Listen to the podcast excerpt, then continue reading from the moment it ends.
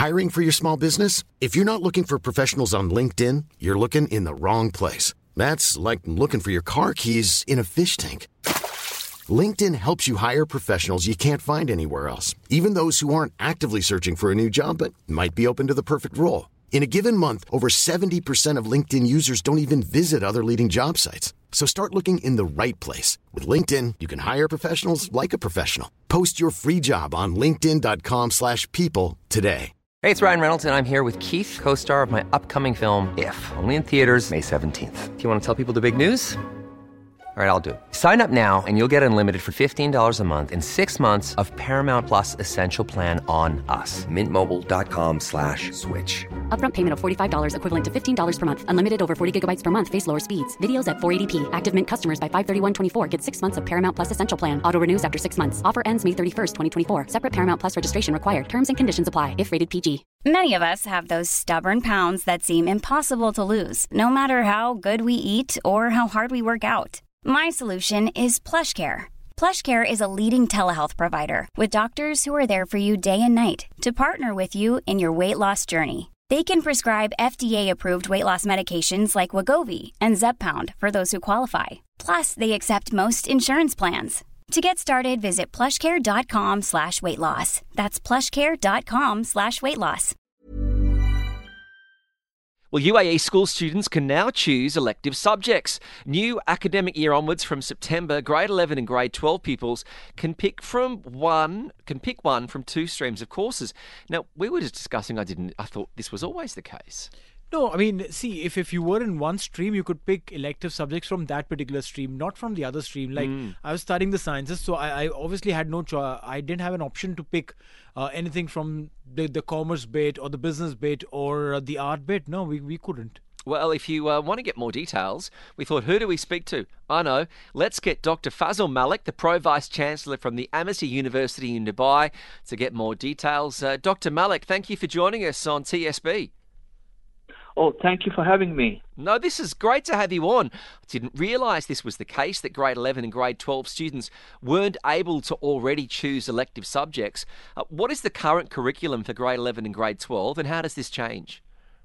Actually, as, as has been suggested in the intro of this piece, yeah, uh, they didn't have much choice students, but now what we are trying to do is we are trying to internationalize curriculum here and give students a choice to choose subjects beyond what they are supposed to uh, to study in grade 11 and grade 12.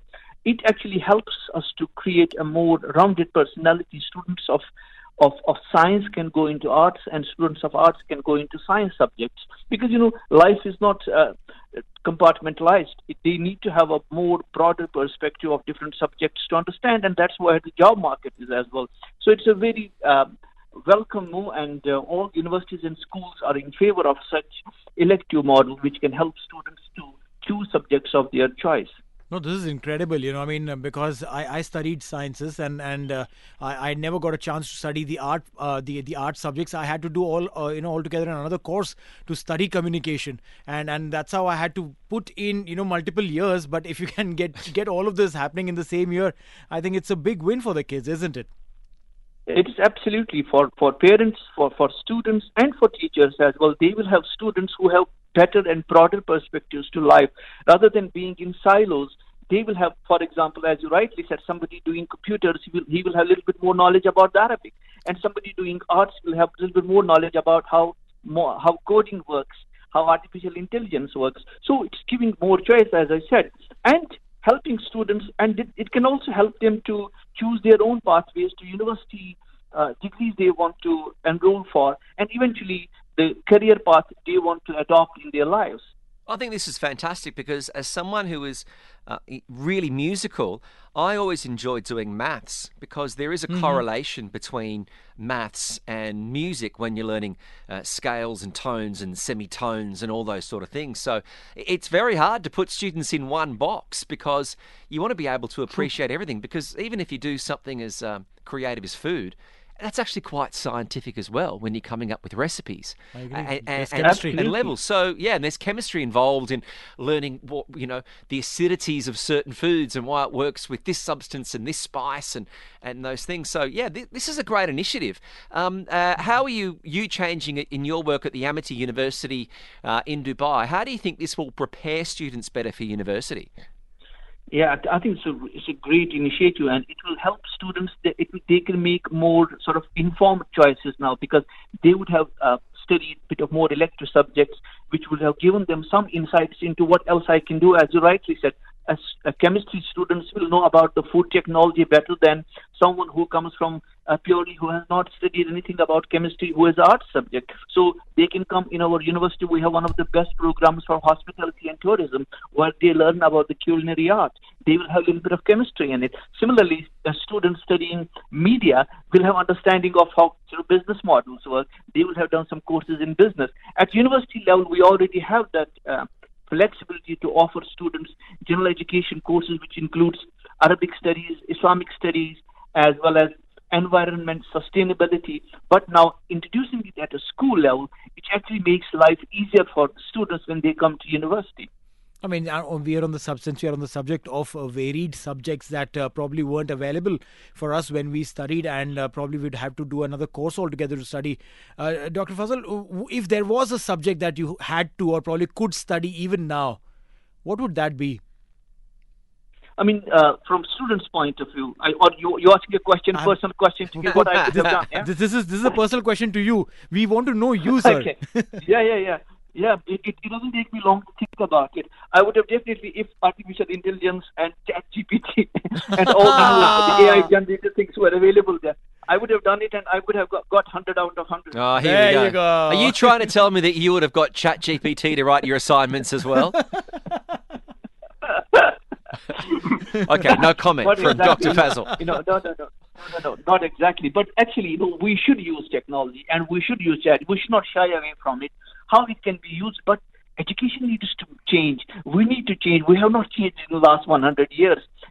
Chat GPT and every new innovation and invention should help us to change the way we deliver education and curriculum.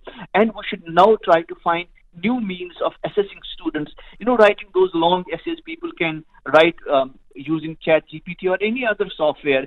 Those days are gone now. There should be better assessments and more creative assessments.